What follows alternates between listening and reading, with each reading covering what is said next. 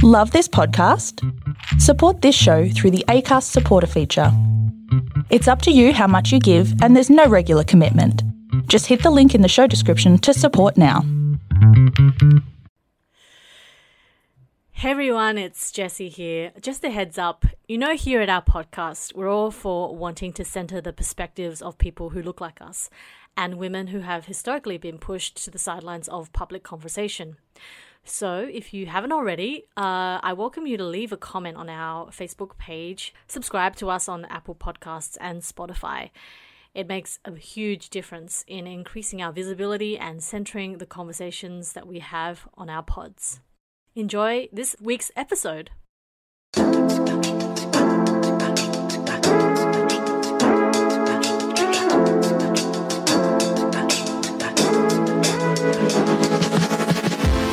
Hey everyone, it's Jessie, uh, and you're listening to another podcast episode of Asian Bitches Down Under. Hi Helen, how's it going? Not too bad. And yourself? Yeah, good. Um, it's raining here where I am. Oh, it's very wet around our area as well. Yeah. And I've run out of firewood. Right, Yeah. nice. wet and miserable weather. But I, I love the rain. I no, I, I shouldn't say it's raining badly because like that kind of connotes that rain, rainy grey weather is like depressing and sad. But I love rain because it, I always feel like it's the reflection of my own internal feelings. yeah, I can understand. I always feel so much better when I wake up and then it's you know pouring or raining outside or it's grey. yeah, I it's love kind that. of like a cleansing. Maybe um, yeah. Yeah, procedure, I guess.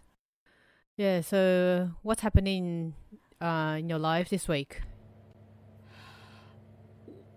Well, it's graduation season over in the States, and like many people, I'm a sucker for good commencement speeches.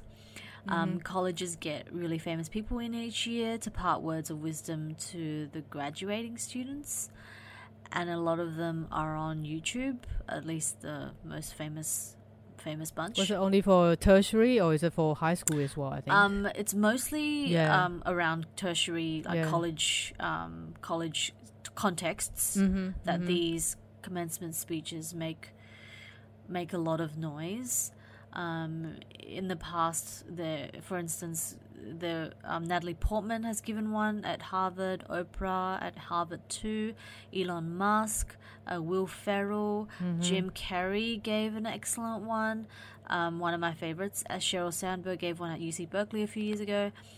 But my favorite, favorite one has been um, one t- given by Steve Jobs in 2005. Have you seen that one, Hell? No, I haven't. I, I don't. I, I've seen like clips of people like attending graduation and giving speech. I Mm. think I can't remember which the one, which was the last one that I've Mm, seen. mm.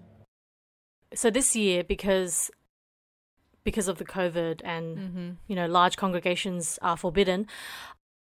YouTube and the Obamas got together Mhm. and created like a really long, couple of hours long video, um, conglomeration of a bunch of superstar celebrities, yeah, like I've seen the news on that one. giving giving kind of like words of wisdom. I think, yeah, I think he made like criticisms against Trump very clearly on that speech. Uh, Obama. Oh right, yeah, think yeah. a very direct Yeah, criticism. mhm, yeah. Anyway, okay. Yep. Yeah, but I, I guess like when I was watching it, I was just like, Jesus Christ, the people who have power and influence in our world, at least in the West, are like there's this ridiculous over distribution for um over distribution of voices to celebrities. And like really, really Yeah. stupid like I feel like I'm being very kind of classist in terms of just like who who has power and influence in this world and i guess in a way i am. Like for instance they had a lot of netflix um celebrities. They had like singers like beyonce was on there. I'm not saying Yeah. beyonce is not important but like they had people like john mulaney. Like who the fuck is john mulaney? And then i googled him and he's just like this he's just a comedian. Like i'm not dimi- i'm not diminishing comedians and it sounds like i am and i can hear myself and the way it comes across you know I, um, it makes me sound like i am delegating worth in terms of you know different aspects of craft and what you do like every i, I honestly think everyone has everyone has um worth in this world, regardless of what they do. You know, except for Trump. Yep. um, but but um, but like seriously, like everyone they had speak were was either um a comedian or or a, yeah or a, an actor or singer, and then they had like 2 Uh-huh. or three politicians. But I'm like, where are the scientists? Where are the teachers? Where are the writers, plumbers? Where where Actual are people the that arb- contribute. arborists? Where are the doctors? Like, yeah, like what about normal people? Like quote unquote normal Mm. people. Like you know, they I bet peeps so, so many people have Mm-hmm. so many different ideas of what success is and like if we just like give our young people absolute access only and platform to a narrow range of like fucking people who are just rich basically what a celebrity is is someone who's famous and rich right i just feel like there's a deep deep disservice Mm-hmm. Yeah. to our young people Yeah, definitely. I think it's because that we like our graduations. I don't even remember who spoke in now in my graduation. i remember mine You remember yours? Oh, that's yeah i fantastic. had kate grenville an australian Okay. writer i don't remember what she said Like I, I, I think it was just for my for my bachelor's graduation was just some lecturer or professor in the uni, and for my masters Right. it was the same as well. yeah Um, yeah, like you said, the value in that kind of speeches it really presents or reflects what it's presenting to our young people in you know in our country.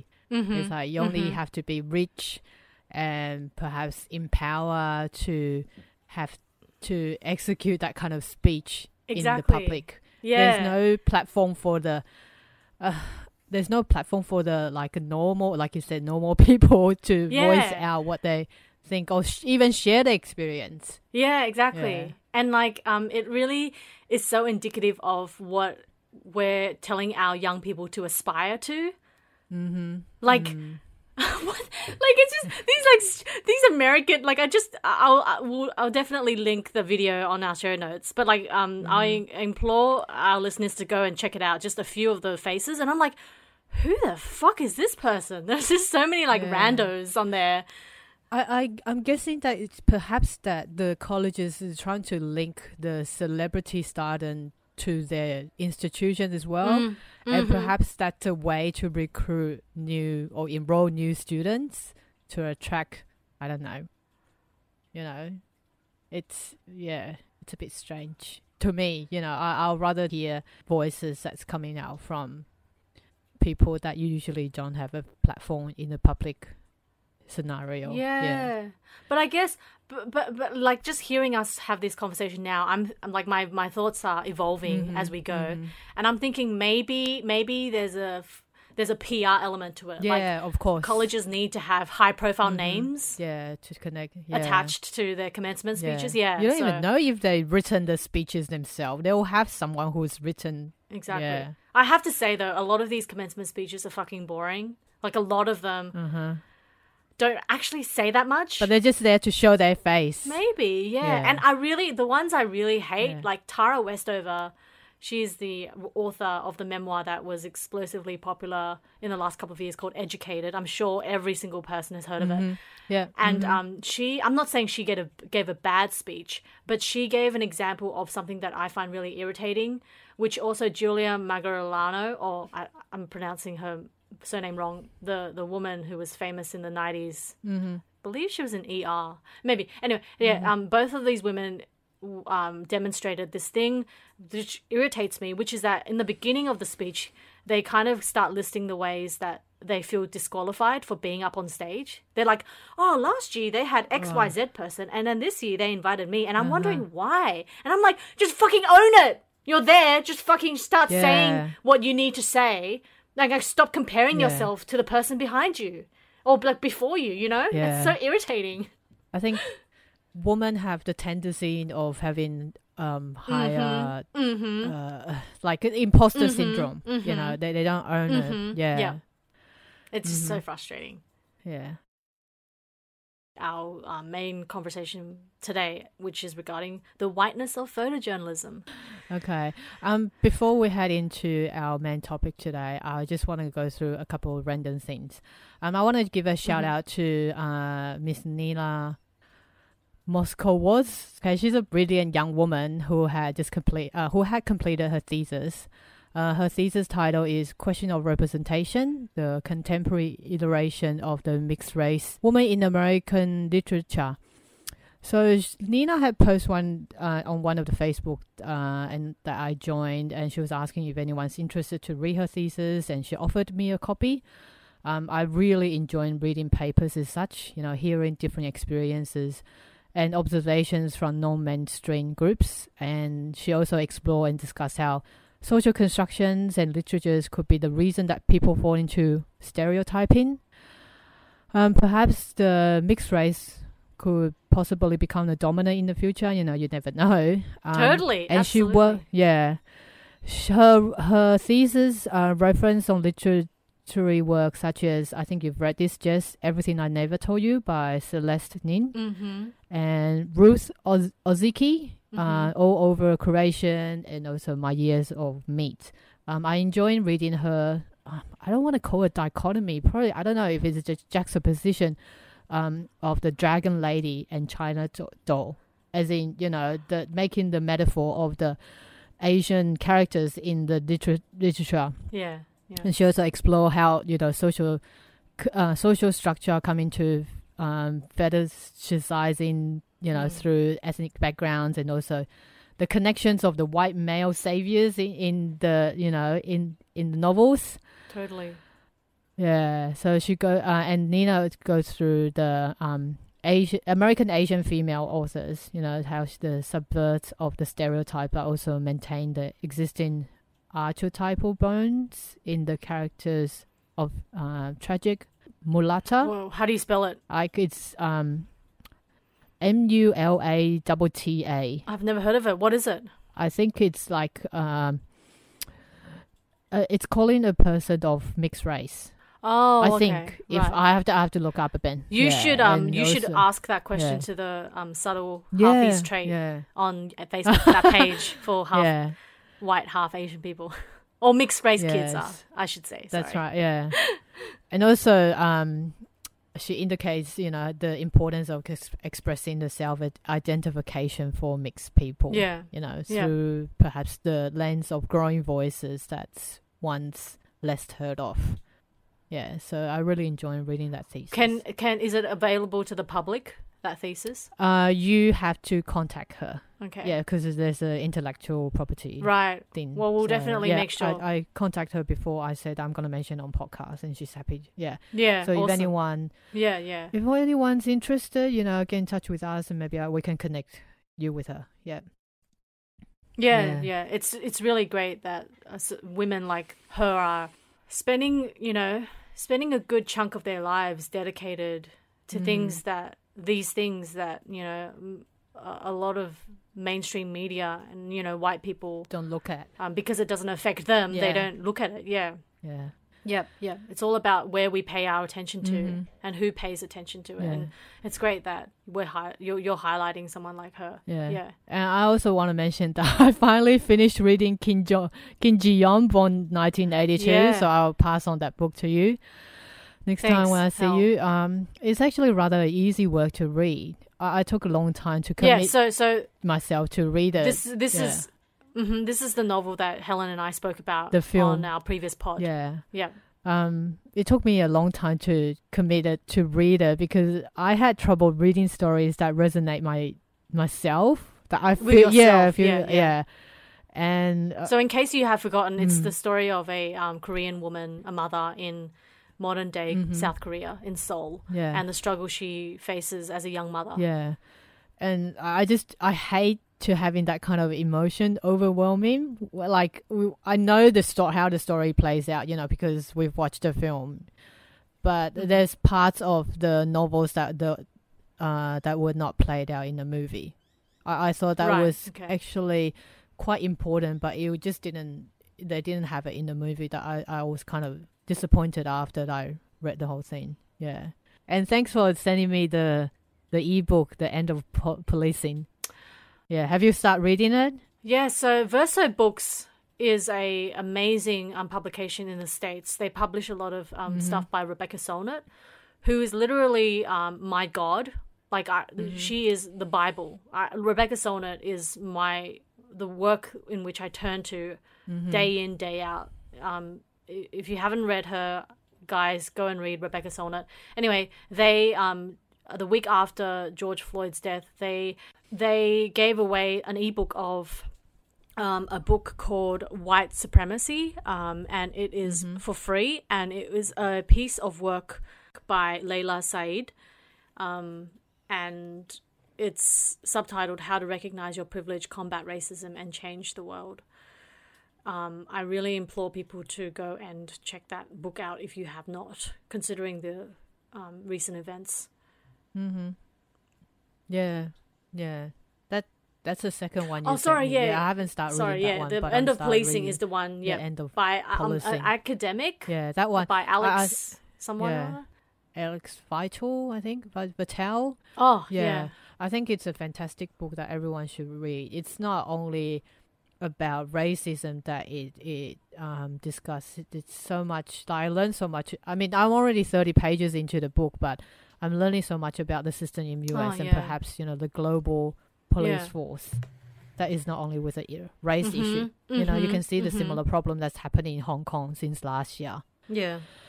and uh, fighting about the rights, calling out on government problem and the extreme forces that the police is, are using is definitely not appropriate. But then again, you know, we're talking about toxic behaviors, and it is something that it needs to bring um, into the light. And I don't know, perhaps it's the patriarchal ideas or authoritarian that has long passed down in generations. You know, it's causing the citizens that Totally. That's what exactly. That's exactly what it is. yeah. That's why it's so hard to dismantle. Mm-hmm. Yeah. Okay. Um, okay, so let's jump into our uh, main topic today. Uh, it's about photojournalism. So, Jessie, would you like to talk, uh, tell us about why you're interested in this area? Well, specifically, um, I'm talk- I want to talk about the, and address the issue of race, um, and gender, and the overrepresentation of white men who Mm-hmm. who who are practicing as photojournalists. Mm-hmm. Um, not just today, but since since photography became a Mhm. thing, you know, a hundred years ago. And um, I guess I have a long story which I kind of Mhm. want to really Yeah. unpack.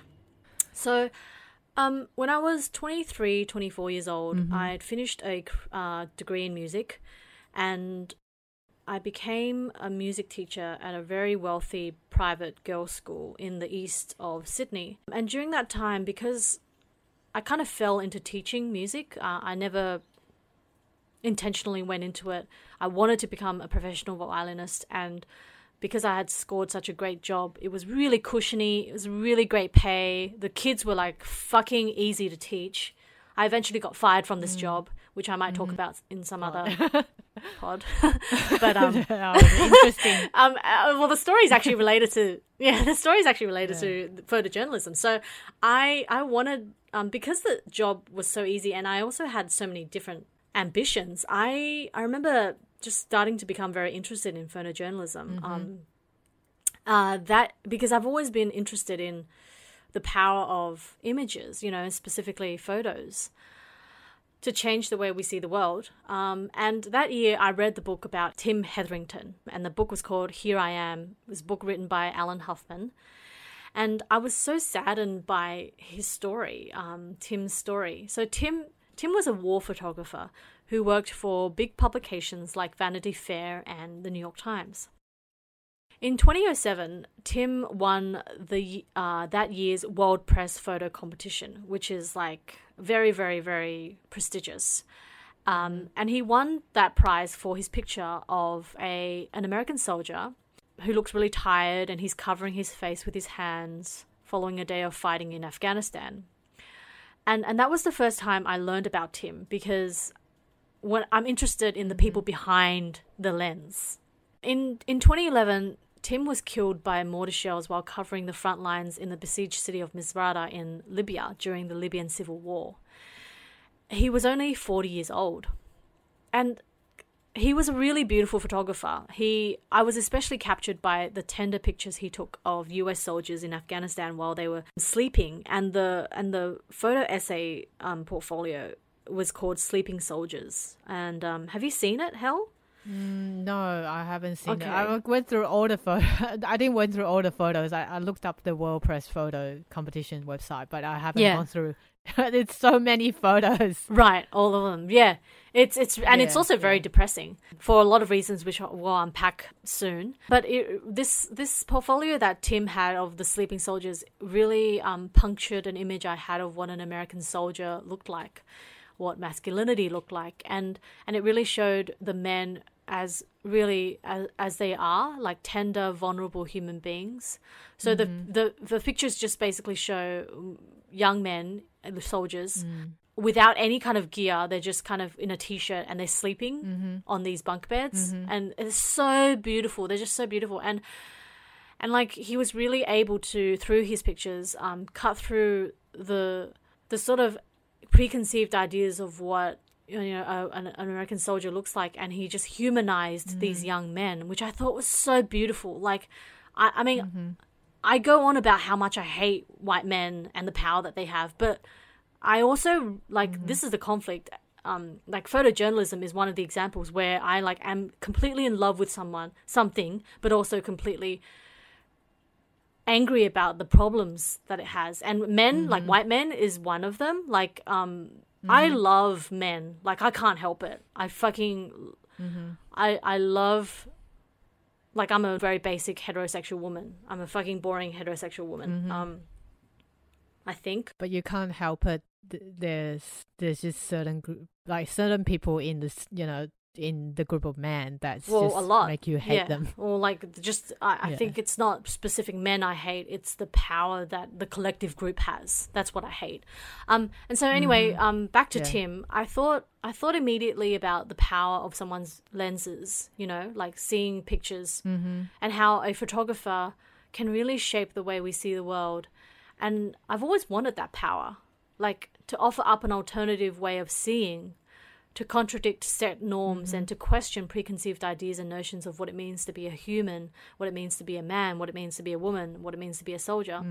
And this book um, about him really engulfed me in a way like nothing else. I'd, you know, at that point, I'd barely traveled overseas. Uh, you know, there was it's just something so inspiring about someone who was willing to put their life on the line in order to tell the world about truths that are so hidden from us. Like most of us are lucky enough never to be involved in combat war, you know. And I have to admit, there was definitely an element of like exoticness and, you know, this thing of, you know, we're all drawn, like when we drive past a car accident to have a look, you know, we all have that sick Mm-hmm. compulsion in us. Want to? Yeah, see- yeah. yeah. hmm And um, I guess I wanted to talk about photojournalism today and its racial and gender problems because it's just one of, like I said, one of the countless things that I'm both in love with and find a lot of problems with. Other examples include Hollywood, um, romantic rom coms, white men. um, but but yeah, with photojournalism, there's just there's this this ginormous sort of unspoken gender and racial gap um, in the industry, and we talk a lot about the homogeneity of our political leaders, but rarely do we talk about those behind the cameras and behind the stories and who is writing these stories and whose lens we are seeing the world's major events through, you know? Mm-hmm. Yeah, it made me think when you told me that you want to do photo, uh, photojournalism. Is that the first thing that came up to me was National Geographic, Right, yeah. Because you, you know our dad sent uh, they, uh, our dad subscribed uh, the magazine for Luke, my son. Yeah, so Yeah, and he, also he, he, reads that very Yeah. religiously. Like, and he also he did that, for magazine. us. Like our dad um subscribed to the National Geographic to us when we were kids, and we were like just like a few years out of my migrating here to Australia. And Mm-hmm. I remember not ever reading the text because I couldn't. I could never understand the text, but I always looked at the pictures, and they were Mm-hmm. always of like African kids or kids in South Af- America. Like there were always pictures of either like the landscape, nature, animals, or Mm-hmm. people who did not, people who I could not see in Sydney. We Yeah. don't see it Yeah. on our in our country. Yeah, yeah. It was just very different, and somehow that um, I I remember that my son mentioned to me. This is when he was about seven yeah, when first when he first got the magazine, he said he wanted to be a photographer. Interesting. Yeah, and he wanted to uh, travel to those places where the magazine shows Yeah. to take photos as well. Yeah. And I kind of, I, I kind of hesitated whether or not that I should support him or not because I know that it's it's it's a very dangerous, you know, career path that he was thinking. Well, for one, it's like shittily paid. Yeah, and it's not paying well, you know. As in, like, Like, there's no stability. I I don't know what's what. How does the society view as view photographers nowadays? You know, they don't earn that much, and it's such a laborious work as well. You know, I think that's one of the reason that, um, perhaps female photographers get criticized because, um, you have to have a lot of stamina and energy to carry all the equipment and to catch up of what's happening on the front line to capture those pictures. You basically have to just not have a family. That's not true. I take that back. Like, uh, plenty of women, yeah, plenty of women have families and are successful pho- photographers. Is just mm. uh, very difficult. Yeah, uh, obviously. I mean, it goes without saying there are barriers for women that don't exist Yeah. for men, like mothers and fathers. There's a difference Mhm. there still. Mm-hmm. Mm-hmm. Yeah, it's very hard, and it will kind of um. I don't want to say it's absolute, but it will probably influence you as a photographer to decide what kind of pictures to take. Yeah, Like, absolutely. It depends what. Yeah, it depends what stage of life you're in. Yeah. Yeah, so like if you're a mother of a young child, it's it's less likely you'll go to a combat um, region because you don't. Yeah. I I don't want to speak for a mother. Mother, I don't want to speak for a mother who has a young child, but I am making a guess. I'm not even saying it's an educated guess. I'm just making a guess that you wouldn't probably want to risk your life when you have a small child. And the same goes for a, a, a, a father. You know, if they had a young kid yeah. and and I guess that's also Yeah. why you know a lot of the um, sort of photographers that I'm seeing, at least in the early stages of their career, they're the the, the ones who are taking pictures of combat regions and wars around the Mm-hmm. world, conflict areas. They tend to be younger yeah. because they don't have families Mm-hmm. Yeah, so yet, they or They don't not yet. Just they don't have families like that they are responsible for. Mm-hmm. Maybe you know less likely. Mhm. But yeah, um, yeah.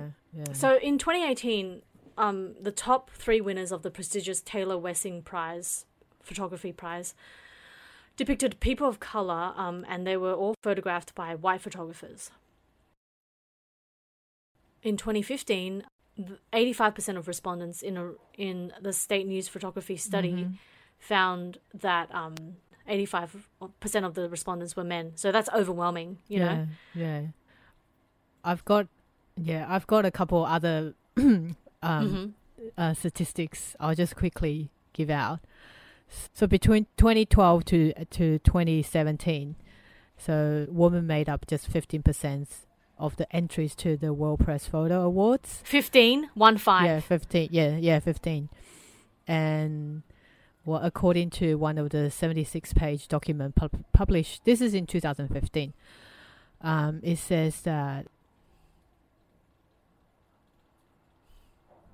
of the 236 women photographers who participated in one of the study, 82% said they were university educated, whereas compared to 69% of male. So there's a higher percentage of female photographers that has higher education. Yeah, I saw that too. Yeah, But yeah. it- Who who are like technically qualified. yeah, yeah, qualify. Technically, But qualified. there's- like they went and got an Yeah, education, formal and they're still getting less pay, which is I saw the disparity is so it's it's amazing. I I can't. I'm speechless about this disparity. Can you tell us? Um, according to this article, it says that a salary more women earn less than nine thousand nine hundred ninety nine. I assume it's U.S. dollars compared to Mm. men, and many more men earn over eighty thousand dollars.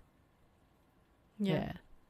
And it- But I feel also that those like I don't just I don't argue those statistics at all. Mhm. But there's also just the fact that there's not a lot of women to in the pool. Mhm. The disparity is so. It's such a great leap. It's such a great difference. Mm-hmm. Yeah. So one of the female photographer, um, I looked up. There's an article on the Guardian's. The title "Woman Battling Sexism in Photography: A Picture Essay." This was actually relatively um, recent article. Mhm. Was in Mhm. March 2019. So they reported uh, a female photographer. Her name's uh, Sybil Sybil Ma- Malinowski. Yeah, so she was a photography assistant back in 2005. To whom? When she um she didn't say her employer, she didn't mention her employer, but she said that when she first started her her employer told her that you need to do 100 push-up a day. What the and the fuck? reason is yeah, I know. And the reason is to match the strength of a man. You know, so The this physical discrimination. strength? What? Yeah. Yeah, I don't know. The discrimination came worse when she got pregnant. You know, she said that she was losing job because she was considered that she was not up for it. yeah. God. Um, but eventually, she she you know founded or co-founded um uh institution called Agenda, which is a platform for female photographers. Um, it's to design to exchange ideas and advance careers for female photographers. Yeah, just like, just hearing you say all this, just hearing you say all this ma- it made me realize why I'm like really, really confused as to why this is not a massive thing that people talk about. Like, because like literally, Mm-hmm. it is an overwhelming majority of the person shooting a perspective. Like, you know how we go on and on about diversifying voices Yeah. like I want to get rid of that word voices. Like it's too abstract.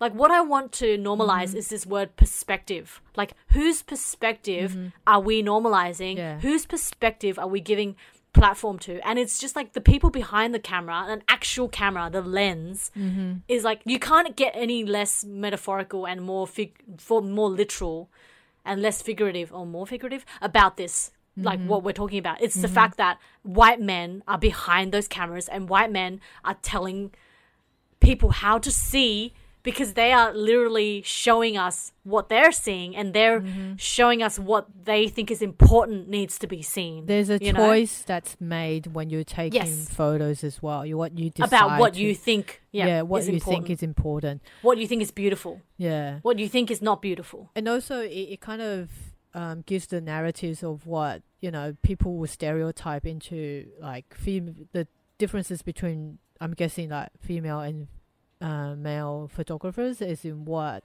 type of photos they're taking. You know, there's I think there's still stereotypes that detects you know that you, women should stick what they know. Like for example, photos of wedding, beauty, and you know children's and family. Um, portraits nature yeah, portraits and nature and Yeah, I'll we- touch on that later when we talk about the Yeah. World Press Contest. yeah, I, I think um, where I read up, um, there's a photographer called Jill Greenberg. Um, in her TEDx talk, that she mentioned that nearly every image we're surrounded has been filtered through a man's eye. Yes, exactly. That was so powerful, you know, because we're not given like females are not given enough opportunities to to show what other images that is important to the world and Exactly. even so that um one of the veteran uh, conflict photographer uh, of National Geographic, uh, Steve McCurry, Oh yeah, famous too. he said that he doesn't think he doesn't think that women and men take different kinds of photos. You know, that is exactly what a man would say. Yeah, I know a white man. He said this is his this is his these are his words. He said that I think the whole macho act of aggression and war is more of a male thing. I think more men are more drawn into going out to play cowboys and Indians. I was just thinking, okay, what do you mean drawn towards that kind of behavior? I think it's more like a they're taught when they're young. Like, can you can you think if a, a, a little boy that's given dolls and Barbies and pink stuff when he's young, he will prefer to go on and take photos at a war zone when he's growing up. So it's not. I think he's talking a bit more like a biological sense, but I don't think it's Right, a really right. biological influence. You know, it's a social construct. Well, that's that is literally the that is literally the the theory which the patriarchy has tried mm-hmm. to inject Yeah. into the into the world. Like they've always just leaned on leaned on the excuse like that's biology, that's biology, it's that's not. biology. When like everything is literally, I honestly believe this that it's been constructed by white men, and Mm-hmm. so it's their perspective and their beliefs that has been has been considered truth. You know, Mm. the whole truth, nothing but Mm-hmm. the truth. Like you know the, the idea of rationalize rationality you know the enlightenment all those people those you know you just list any philosopher uh, like mm-hmm. all of them were white men you know the pe- Yeah. the economists white men. I could just go on forever you know like the world up until 50 60 70 years ago mm-hmm. was constructed by white men. And so mm-hmm. like it's just it's still going to take us so long to dismantle all these ideas. Yeah, that's because the words that they say and they make it justifiable Yeah, for exactly. the other people to Yeah. follow as well. Mhm, Yeah. mhm.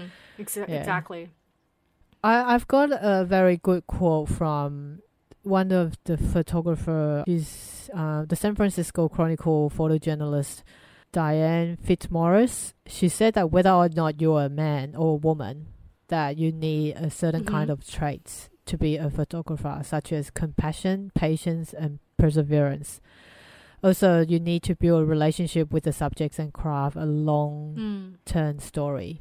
Also, you know, there's a female and male photographers. We are using those skills and personality traits to get the story what they, you know, or to get the stories they're getting. Like you mentioned, Tim, as in he had taken photos like sleeping soldiers, um, that might not seen as you know the aggressions or the um what's happening in the war zone, but there there's a soft side to it. And also, Tim Hetherington was fucking hot. Well. So I you just have was. to mention that. Oh yeah, like he was beautiful. Like uh, Mm-hmm. everything, like a person's physique, definitely. I I take into like. I'm not saying if he wasn't hot, I wouldn't have Mm-hmm. paid attention to him. I'm just saying that was definitely on the cards. Like he's a very attractive, tall man. And he, like, I've heard him speak and I've read stuff, you know, where Mm-hmm. he's interviewed, and he said it was like hard for him to hide because he was like he was so big and you know it was obvious when he went into a war zone especially in africa um in the, in those regions where he really stood out. And i remember when i was going around like i, I traveled to yemen when i was 25 um for about a week because I was there for I was in the Middle East for a couple of like two a month and a half. Um, I was teaching at a Palestinian refugee camp um, in Nablus, Balata, and um, teaching the violin. And I traveled to Yemen taking pictures. And I remember then thinking I could hide. It was easier for me to hide, and also as a woman, I could access places in which a, a man couldn't. You know, a lot of these Yeah. um, countries Yeah, where that- it's that's- much more that was- conservative. One of the things Yeah. that the other female photographers that have mentioned in those Mm. articles that they, they can gain access and also trust to the woman and children. Yes, yeah. that's that's it. Yeah, and I wonder, like, yeah. would would a woman have been able to produce the tender pictures of those sleeping soldiers the way Tim Hetherington could? You know, because he was a fellow guy. You know, so Mm-hmm, he was able to go into their bunkers and, you know, yeah. be given the Mm-hmm. space to to to take these pictures of them in such a vulnerable state like i Mm-hmm. i think i would feel like i had one boyfriend take a picture of me um while i was sleeping Mm-hmm. and like i besides that i think i would feel really like scared about having a stranger take pictures of me while i'm asleep Yeah, that's creepy. that's so creepy. yeah because you're Um, a status you you asleep being asleep is at a status of not knowing what's happening, you know. yeah and you're exactly you. that You're is like the, vulnerable. yeah. the tip that that's like the apex of vulnerability exactly Mm-hmm. yeah. you have no power over how you're seen you know Uh-huh. Yeah.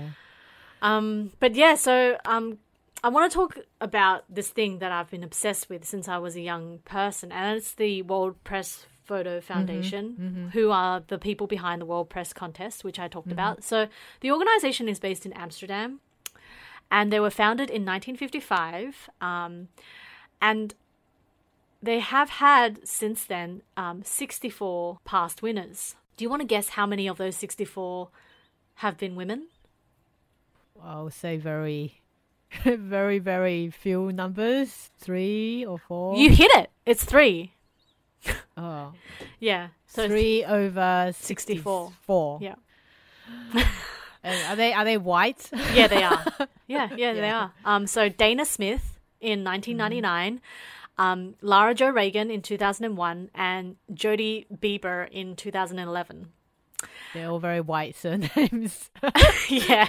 Um, and do you want to guess how many from the 64 have been from? Well, like, how about I'll ask two questions. Which country do you think has been the overwhelming winners where the photographers have come from? well, I'll say U.S. Yeah, US. No, yeah, US. So, Yeah. so yeah, US, have had 22 of the past 64 winners, Mm-hmm. like the US photographers. So, I mean, that says a lot. You know, that's indicative of who has power, who has Mm-hmm. Yeah. resources, you know, yeah, who has, Yeah, who's. Mm-hmm. the cultural sort of surveyor. Trendsetter. Yeah, trendsetter, exactly. Mm-hmm. I should also explain um, every year there are, there's like one major award, which is like the main winner, and then there are different categories. So there's like nature, long term projects, there's general news, there's um, environment, there's um, There was sport. yeah, Can you sports. believe it? Which no, no, no. I absolutely think it's as valid as anything else. Uh-huh. Seriously, yeah, yeah. I don't, I don't think. I think every single category is im- is important. Um, and this year's main winner was won by Yasuyoshi Chiba, uh, a Japanese man and uh, Japanese photographer, and he took a picture. This winning photo is of a black man, a young man, illuminated by mobile phones, um, reciting poetry um, while demonstrators, other black bodies, are chanting around him. And it's taken in Sudan. And I mean, it's a it's a mm-hmm. beautiful picture. It's really beautiful. It's absolutely stunning. The boy's face is passionate and strong, and he's surrounded by this sea of black faces and black hands. It's really inspiring. But like like the all the previous mm-hmm. winners, mm-hmm. which I will go into in detail for our listeners, I was conflicted because every year, it's like year after year, we see pictures of people in the most sort of like their most comprom not compromised state, but it's just like these pictures are devastating and really bleak and like who are the people looking at it? Like me. The most like luck the most privileged wealthy people in the world are looking at these people who I will never meet probably. I will never develop a relationship with. And it, I just feel like there's some sort of deep incongruence to that to that prize where we're like rewarding Yeah. someone like me privileged mm-hmm. um to go in a space that we don't that that is kind of outside of us and like just capturing a moment and then mm-hmm. I wouldn't say glorifying it, but I kind of want to say glorifying it, you know? Do you know what I mean? There's just this conflict I have. It's so I don't I, I don't know how to resolve mm-hmm. it. I I look through. Yeah, I can. Yeah, I understand what you how you're feeling. Because I looked through the photos in the World Press photo, uh, World Press photo website. I would say large portion of them are portraying very like deve- uh, underdeveloped countries and the suffering they're going through, or Exactly. That's or that's the war, war they're Mhm, going mhm. through, um, the pain. You know, you see there's a couple other photos of injured citizens that's you know in the hospital, or even the um, there's one that I've got it right in front of me of the plane crash Yeah. of what is it like the two relatives Yeah, yeah. uh, so um you're talking about the the one that she's grieving through at the crash site at Ethiopia near Addis Ababa. Yeah, I was going to mention that. I was going to mention that. Yeah, so I wouldn't. I don't know. I I'm I'm not quite sure whether or not this is ethical when you're taking photos of like to me, of course. I I I, I know that everyone individual have different ethical standard, but to me, I, I wouldn't want to take photo a stranger's in their most gruesomely grieving moment in their life. Yep. It's that Yeah. same moment, it's the same thing I felt when there's this really horrifying picture of um, the sister of one of the teachers who was shot in the New, New Newtown massacre a few years ago. You know when like 21 kindergarten kids were killed and a couple of teachers. Mm-hmm. Yeah, there's this one picture that captures the reaction, the actual reaction of a woman who just found out that her sister had been murdered. She was one of the teachers in the school. Like uh, that for me was deeply distressing. And this picture that you mentioned, yeah, that was one of the nominations. Um, it's of I- two women who are dressed in black, throwing her hands. She's throwing her hands over her face. Um, after just learning the death of a relative from the Ethiopian Airlines flight that crashed last year in March, um, that f- that f- picture was taken by Ethiopian photojournalist Mulugeta Ayene. I remember when I was growing up, um, taking photos of people that's grieving and in the most vulnerable states. It's I don't know, like Rude? goes- yeah, I It's think rude? it feels violating it's You're, like, violating. yeah, that's the invading word. their- It's it's invading invading something of their humanity, their expression. Yeah, I think it's invading as well, but at the same time, I kind of can understand what the photographer is trying to Yeah, express. to totally. And I you think know, you're you're passing through the pain of someone who's totally strange. If it hits you, that means that you feel the same or at least similar of what's what the problem that is causing this pain, and perhaps we'll do something about it. You know, That's what I Um, wonder. Like how many of us who who Yeah. like me look at a world press photos and like end up doing something about it. Like can we? Can we do anything about it? And like uh, all these things that we're saying, uh, we're not Mm. I'm not saying at all that there is no like definitely there's a responsibility, a deep deep significant responsibility that photojournalists have. I'm not saying that they don't matter at all. I'm just Mm-hmm. I guess I'm just putting it out there that I'm. I wonder how they overcome these conflicts of like whose humanity are they? Are they like are giving themselves permission to extract? You know, and it's always every single year the major winners um um are like the pictures we see are of people suffering, like dead bodies, people disenfranchised, people um stuck in warfare, um, conflict, people in hospitals. You know, every single year it's of someone so outside of you and I. Yeah, it feels like it's they need to present um like the stories of suffering and pain to remind all of us that how I don't know how lucky we are or I hate that. I hate that. um because I remember, you know, I like in I don't know how much it's censored in Taiwan because I remember growing up, you know, looking at some of the photos that photographers has taken similar of that photos that we just mentioned about two women grieving. And there Mm. will be like social commentators jumping out and saying that you should not take that kind of photo because it's very violating to the family of the disease, the, the person who passed away. But again, we- we're seeing that, like you said, I, ha- I honestly haven't seen such you know powerful photos in a very long time of what they have presented in um, the world press. You know, Yeah, that's why I love it. They're all really powerful images. I think it's important. Like I love it because this is part of the reason I like am desperate to leave Sydney. Um, everyone seems really comfortable here. Everyone is so nestled in their comfortable.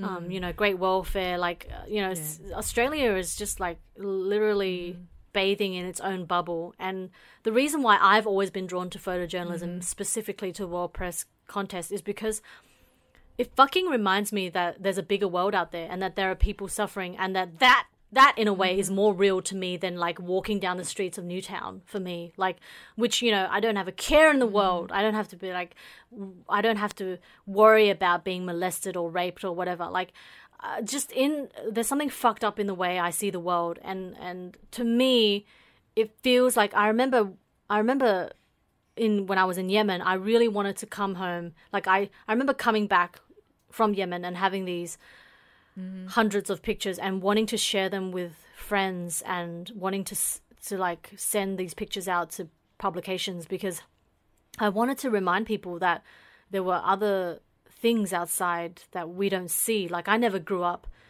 when I was mm. in primary school or high school. I never was encouraged to explore a bigger world outside of Sydney. And I think when I hit my early 20s, I was really mm-hmm. angry mm-hmm. about having not been forced to see that there is a wider world out there. And definitely the World Press mm-hmm. contest and its foundation is so important because it rem- it it just keeps us grounded uh, about this truth, this reality that there are people mm-hmm. outside of us around the world. yeah, mm-hmm. like who are experiencing things that are so unbelievably unimaginable, you know, in ways they're suffering in unimaginable ways. You just remind me to look up on the subjects of photojournalism. We were listening to one of the podcasts about Tiananmen massacre over the weekend, and it just reminded me. I went to look up on the photos between Mm-hmm. 89 and 90 and I found that photo of the tank man that's actually the photo of the year in 1990 Yeah. yeah that was the winner. yeah um Yeah, actually th- you know that that was taken uh, by uh, Charlie Cole yeah so the American photographer it was it's through yeah through a lens of American men you know because I think a lot of yeah.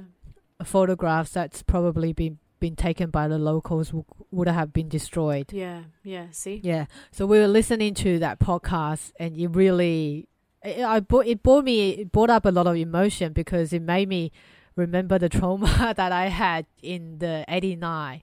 That um, talking about photos, um, our mum used used to um subscribe one of the yeah one of the very popular kids um newspaper in Taiwan, and I remember that I had my birthday on the third of June, and on the fourth of fourth of the June the paper arrived at home and the pictures on the front cover just gave me the just I have traumatic memories since then.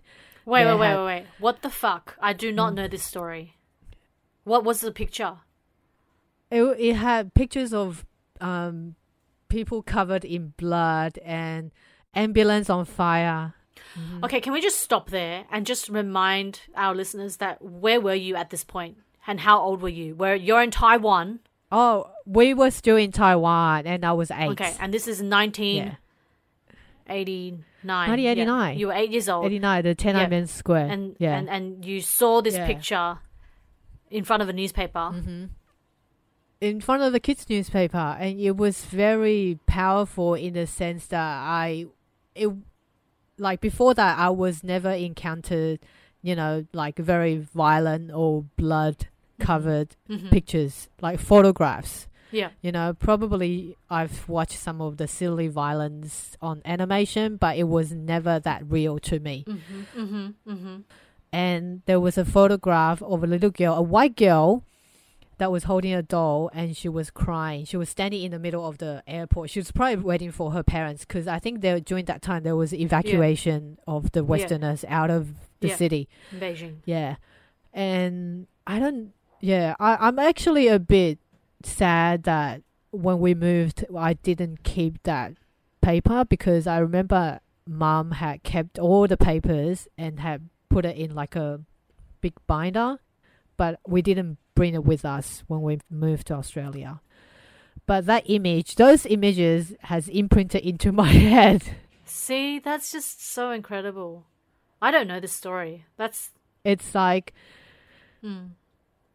yeah. It's like the first encounter as a kid, so real. Like, you know, has seen the violence that um, yeah. one human can do to the other human. And and these pictures were being published in Taiwan. Yeah, these pictures were published in Taiwan. Yeah, Yeah. I think it was. we're in probably in Beijing and China, you know, I mean, still today, n- none of those images are out in public. Yeah, hmm I think it it made such a big impact to me that I call it a trauma because I can still remember it so vividly the moment that I saw those pictures. It's like, gosh, I've been, you know, you feel like you've been cocooned in the home that you never encountered that those kind of violence, but it just vividly appeared in front of me. Can you describe the most horrifying image that you remember? Oh, the most horrifying one would be like this, like a Chinese student been bashed in the head and there was blood running from the top of his head and covered all like all over. And also there was a picture of the ambulance that was on fire which later like decades later that i only knew that that ambulance was on its way to like save the students that's been attacked by the militaries and was ran was like ran over or shoot shot by the military. Like stopping them literally stopping the ambulance to save the injured yeah it's horrifying yeah And that was on Yeah, fire. was on that was put- that was yeah yeah, yeah. lit on fire. That ambulance. yeah horrible yeah sorry yeah Wow, we've gone really. See how political everything is. Like, I I wonder if we're gonna get like hacked by the Chinese when this comes out. This podcast. No, I don't really care. Oh, by saying by hacked this week, yeah, just this week, you know, there's a platform on uh, Facebook called Asian Creative Network. I think you, you, yeah, you invited me to join that one. And there was a photographer sharing pictures of the Hong Kong protest. Like that's his work. And immediately underneath his post, there was a member saying that, "Oh, can we not make art political, please?" and of course, everyone's like calling her out. What do you mean? Art's Yeah. always being political. Everything is political. Every every Yeah. fucking thing is political, especially art. Like Yeah, there is yeah, no separation. Yeah, like I remember that, and this is thing I really I can't wait to like, tr- just like see this professor again and tell him how much anger I still feel. So, like when I was at university, I was Mm-hmm. giving a presentation on Oklahoma, the musical, and I remember I Mm, said this one line. I said everything is political, like in music, in art. Mm-hmm. Yeah. And and he called me out. He stopped me in a presentation in front of like hundred people, and he was like, "I would disagree. Not everything is political." And like back Well, then, I didn't his- know anything. And he's a white guy. Yeah, and Yeah. and I remember just being like, "Oh, okay, sure." But like since then, I've just been like, "Fuck you, dude!" Like He's the- trying to the- you. He's yeah, trying the- to the- press you down. The the the older I get, the more I'm like, everything is political. Yeah, The people who are in power don't want you to think that. Yeah, because if it, it makes them uncomfortable. Yeah. Yeah. They don't want to talk about it. Like, the less you know. Politics is basically anything to do with power relations, and everything has to do with power relations. You know. So, do you have a favorite photo from the World Press? I do, but I wanted to take people through um, Okay, yep. the different winners uh, throughout the years and really just cement the idea of I want to draw a picture for people listening for what like is at the seed of you know the conflict that I have. Mm-hmm. Mm-hmm. So in in 1961, during the early years of the the prize, the winning photo was taken by Yasushi Nagao, and I'm sure some of you have seen it. It's a picture that shows a young student, a male student, and he's on stage. He has a sword in his hand, and he's just about to plunge it into um, this guy who's speaking. He this guy was a Socialist Party chairman on the stage, and it was in Tokyo. It's very dramatic that moment. He's about to go in and kill this guy. Was it on 1960? 61, Oh, yeah, yeah. I've got it. I've got it in front of me now. Yep. Yeah, yeah, it's a very dramatic picture. And in 1963, um, Malcolm W. Browne took a photo of a Buddhist monk who was who set himself on fire um, in protest of the South Vietnamese government's persecution of Buddhists in Saigon.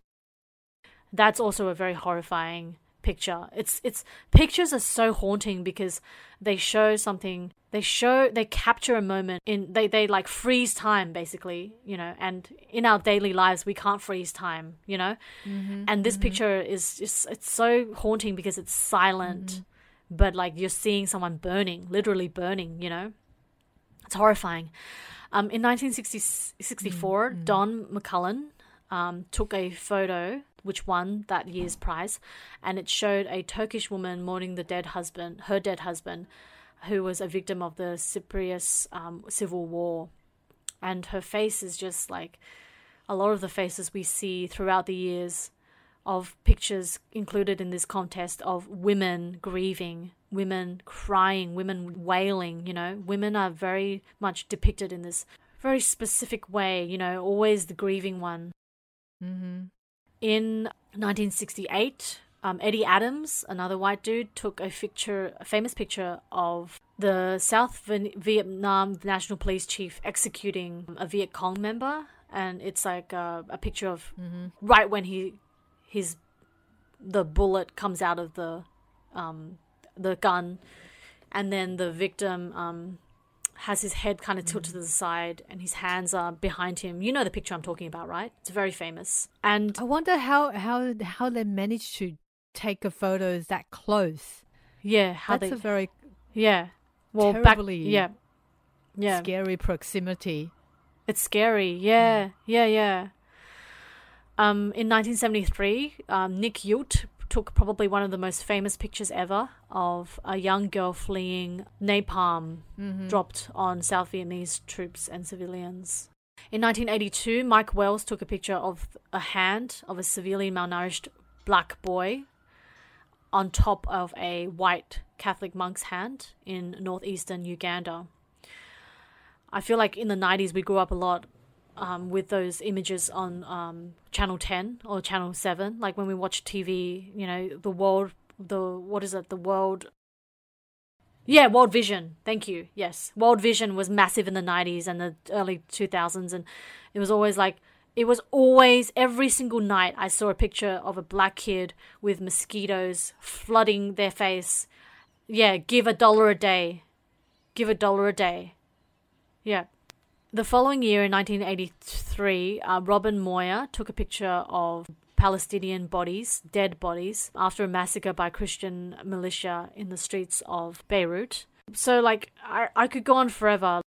It seems like all the photos is has to be relate to tragic events that is connected to the winning element Exactly. Oh. That's what. for you know world press. It's I don't know. Is that is that is there a criteria to become the winner of the contest? I just Like, feel really conflicted about that. why like we need to co- i don't know i would question the reason to have it as a Mm. contest you know is there like a competition element in between Yeah. Who gets Yeah, the like- best picture of, like, people's greatest sufferings? yeah it's i don't know It's fucked up, right? Yeah it is It shouldn't be a contest. It should just be like, it shouldn't be a competition, maybe, you know? Mhm. yeah Um, i mean we already have enough conflict around the world you know to the extent of human suffering and then you're bringing now pictures of human suffering into a contest yeah, there's something deeply fucked up about that, hey? mm, Yeah. yeah You've really just nailed it on the head for me. This conflict that I have, like, it's, there's nothing wrong with the foundation. It's the fact that they're Mm. making it into a competition, which I think is really fucked up. And also, yeah um, the judges, you know, often are white Mhm. people. White people are Mhm. still continuing to be the people who are adjudicating, you know, what is considered worthy mm-hmm. and what has significance. You know, they're still the adjudicators at the end of the day. Yeah. Mm-hmm. It feels a bit wrong, as in ethical wise. That I don't know. Is it should it be called exploitation? Yeah, you know, you're know. you're making you're you're making a competition out of people suffering, and the more powerful. Like what what is considered powerful photos? You know, everyone will interpret differently Yeah. like we said before, you know, perhaps female and male would take different types of photos and we will interpret the photos differently. Like for those, as for me, I, I wouldn't want to see photos of people suffering. I mean, I acknowledge the sufferings, but you, you're having those photos and putting into a competition. I don't know. You, you got a question on that. Yeah. Yeah. Yeah. What is your agenda, you know, Yeah, that's true. As in, as a why you have to have a competition or a contest. Yeah, I know, I know what you mean. Um yeah, like there shouldn't be a hierarchy. The moment you have a contest for something, you're saying that there's a hierarchy and of value, you know, that the winning photo Mm-hmm. has merit and credit and value in a way that all the other nominees don't have. And often the winning photo is of Mhm. someone suffering, someone disenfranchised, Mhm. someone in the developing country. Yeah. Mind you, in the last couple of years, um, they have there have been one or two pictures that haven't Yeah. like necessarily um, explicitly captured a moment of great suffering. So my actually my favorite picture, my favorite picture is one by Mads Nielsen, um, a Danish Mm-hmm. photojournalist, and he won the prize in 2015.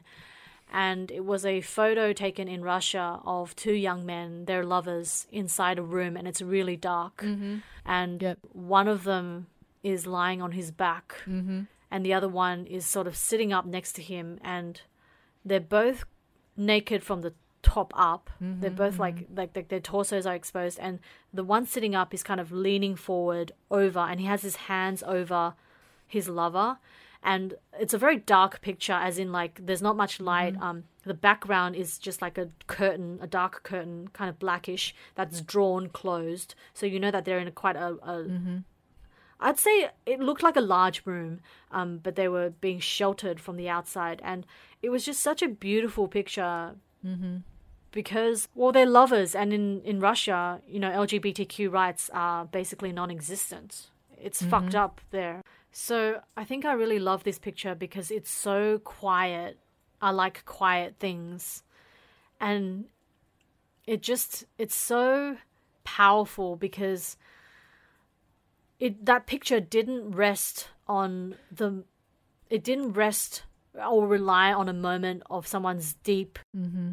sudden trauma or sudden grief. It's like it's more slow. Like it, it was able to say it was able just to speak just as loudly as any of those pictures of women suffering but it didn't exploit these two men because they were in their moment and and you could just sit with them and mm-hmm. like understand that they couldn't be outside and do what they were doing inside the room because the country in which they live in mm-hmm. persecutes men who love men Yeah. you know Yeah. it's just oh Mm-hmm. So it's like a safe space that they- they're showing on the photo. Mm. And Yeah. and like it was just as powerful and as, as any of those pictures of dead people, and yet Mm-hmm. it didn't capitalize on dead people.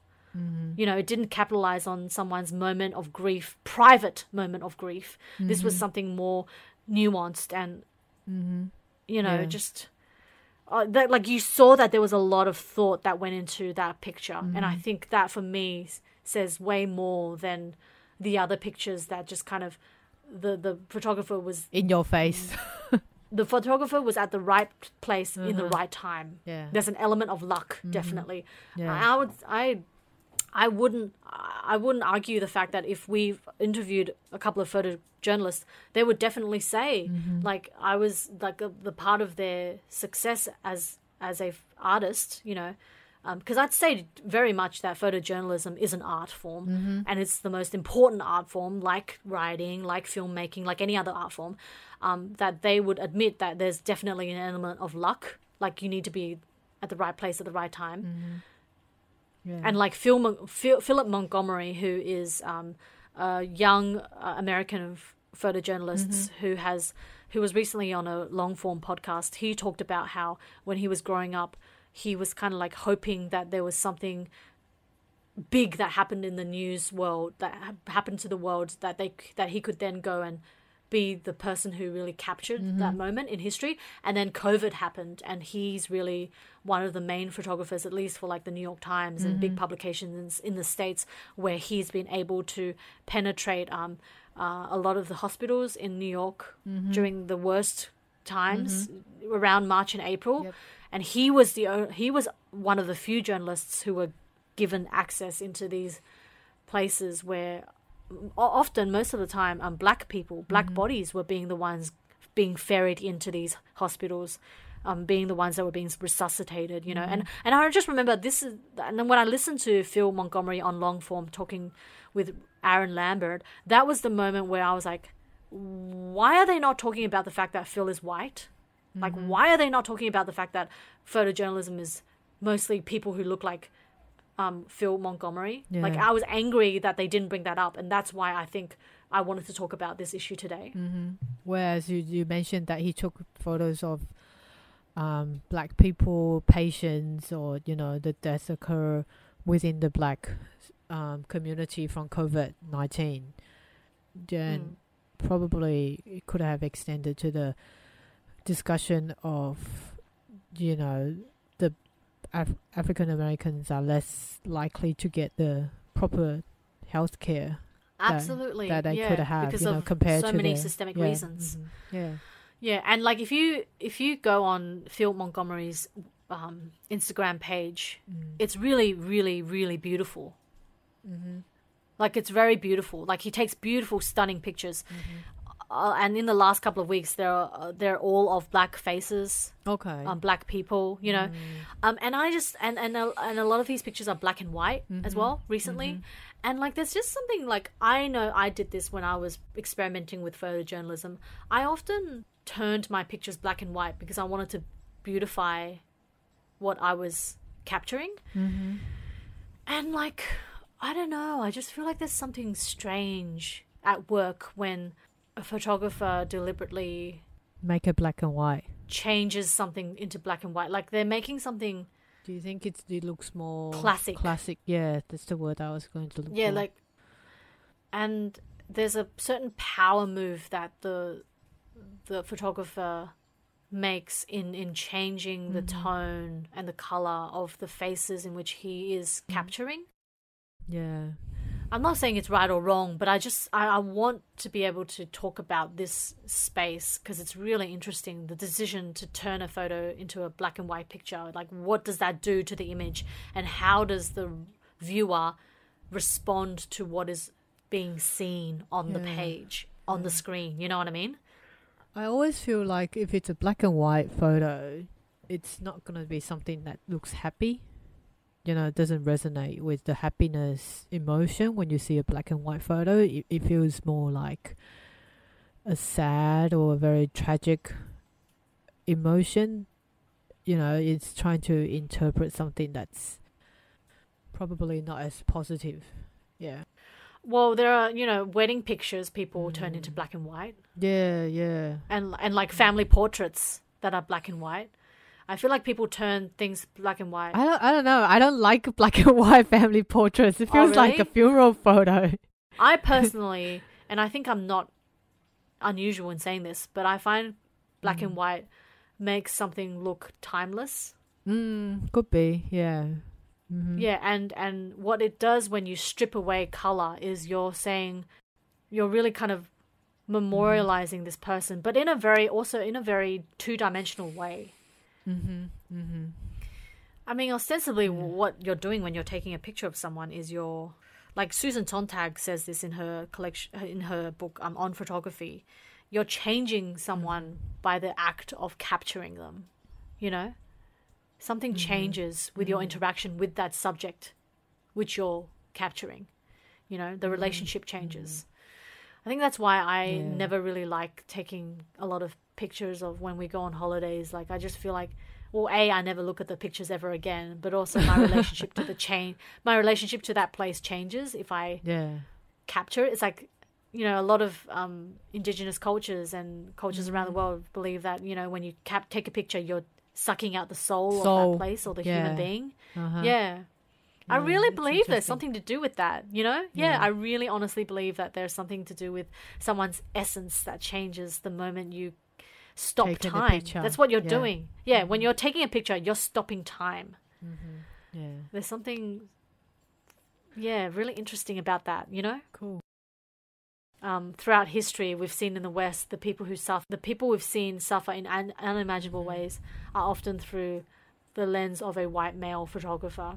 And also, none of those photos, the winning photos, none of them are actually taken in the location of West, West, Western Wales. Is there? Exactly. It's always, it's always the suffering of the more less developed nations. world. Exactly. Yeah. yeah, There's a sort of like foreign. It's like it's like a competition that capitalizes on the foreign foreignness and the suffering of foreign people Mm, of places outside of your own country. Mm-hmm. That's the deep discomfort that I feel regarding the contest. Yeah. There's this great quote by John Mason, a professor of African history and photography in the States, and he said, "Images like the ones in the um, Mm. World Press contest, they create a false knowledge about barbarity and sensuality of their subjects, and they continue to be part of the visual culture of white supremacy. Yeah, I agree with that. Like they, yeah, they continue to be objects of fascination, curiosity, or concern. You know, so here I am in my like perfect bubbly world in Sydney, um, staring at images of these people who are black or Arab or Asian and they're suffering in ways that I probably perhaps will never encounter. Mm-hmm. And I just think that there's a real strange incongruence to that Yeah. to that like viewer subject relationship, you know? And Mm-hmm. then the middle person, the middle person is always the white man. Mm-hmm. That's what I have a conflict about. Mm-hmm. Mm-hmm. Yeah, I agree. It's like one person's one set of people's suffering is made into another person's education. Yeah. Yeah. Do you know what I mean? It has to be, and especially it has to be those. It needs to be photos that's powerful enough. That's like smack on your face to understand. Or otherwise, you know, the ones that are not the winning. Again, you know, having the as a contest, the, the ones that are not the winning photos is probably not as powerful. Yeah. Actually, it's interesting we haven't said the word shock. Like like there needs to be a shock oh, factor, okay. you know? Mm-hmm. With all these mm-hmm. pictures that has have won in the last few years. The ones that have made it mm-hmm. have like really been shocking to look at, like dead mm-hmm. bodies, mutilated bodies, blood. Like one of the main reasons I went to Palestine and the Middle East when in my 20s was because I was so sick of seeing these pictures where Arab people were simply two-dimensional figures on the page and they were just crying mm. babies like mm. in Pal- in um, refugee camps like I was so sick of being Having those pictures stuffed into your face. Yeah. having those pictures stuffed into my face, thrust down mm. my throat, and like really these all these images were basically hmm. victimizing them and saying like the here are the victims and um, that's that's all. Like it's, it's very disempowering you know and I I wanted to go to the Middle East because I wanted to search for some hmm. truth on or at least some element of truth about what it was really genuinely like for the people Yeah, on the yeah. ground you know? And I'm not saying like I feel like the the way I'm talking about it, I, I feel like listeners might think, oh, Jessie's just like showing off the fact that you know she was able to travel there and like you know she wanted to find the truth, whatever. Yeah, no, no, no. I like I'm not praising myself at all. Like. No, I I did like I'm not saying what I did was remarkable in the least. Like I was proof I had the money mm. to fucking fly myself over there. But I genuinely mm. wanted for my own mm. personal gain and yeah, that selfish. Definitely, I wanted to know what I, I wanted to have a more real picture of what the real world was, and the only way you're going to do that is by fucking going, if you can, is by fucking going over there and talking to the people. Yeah. Yeah. Yeah. Experience it yourself. Yeah. Otherwise, you're always seeing the world through other people's lens rather than your own eyes. And that is, yeah, that is what I'm so sick of being in Sydney. Like, I'm only ever seeing the world through white lens because most of the people in Australian media are white. Yeah. Yeah. It's true. It's such a like and the uh, people's relationships with photos and images are are so heightened these days you know because everyone's on instagram Yeah. Social media does play a big So- part of it. Yeah. yeah. And and like you know 50 years ago to be a photojournalist is not the way is not the same as what it means to be a photojournalist today mm-hmm. you know?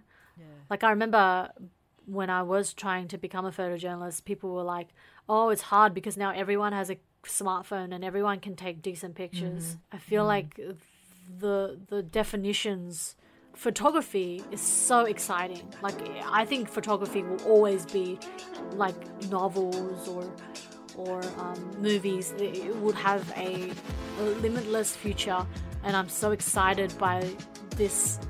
I'm so excited by how social media will force the photography industry to redefine itself in terms of what is beautiful and what is valuable you know because what is beautiful and what is valuable is often captured in a visual form Well said.